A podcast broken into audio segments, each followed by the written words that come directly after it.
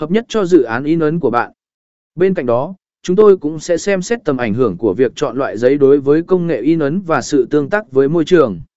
Cuối cùng, bạn sẽ có cái nhìn tổng quan và khả năng lựa chọn loại giấy phù hợp nhất dựa trên mục tiêu, ngân sách và yêu cầu cụ thể của dự án in ấn của bạn. Y giới thiệu A khái niệm về vai trò của giấy trong thiết kế in ấn giấy đóng vai trò quan trọng trong lĩnh vực thiết kế in ấn vì nó là bề mặt chúng ta sử dụng để truyền đạt thông điệp đến người xem. Giấy không chỉ đơn giản là nền cho hình ảnh và văn bản mà nó còn tạo ra một phần quan trọng của trải.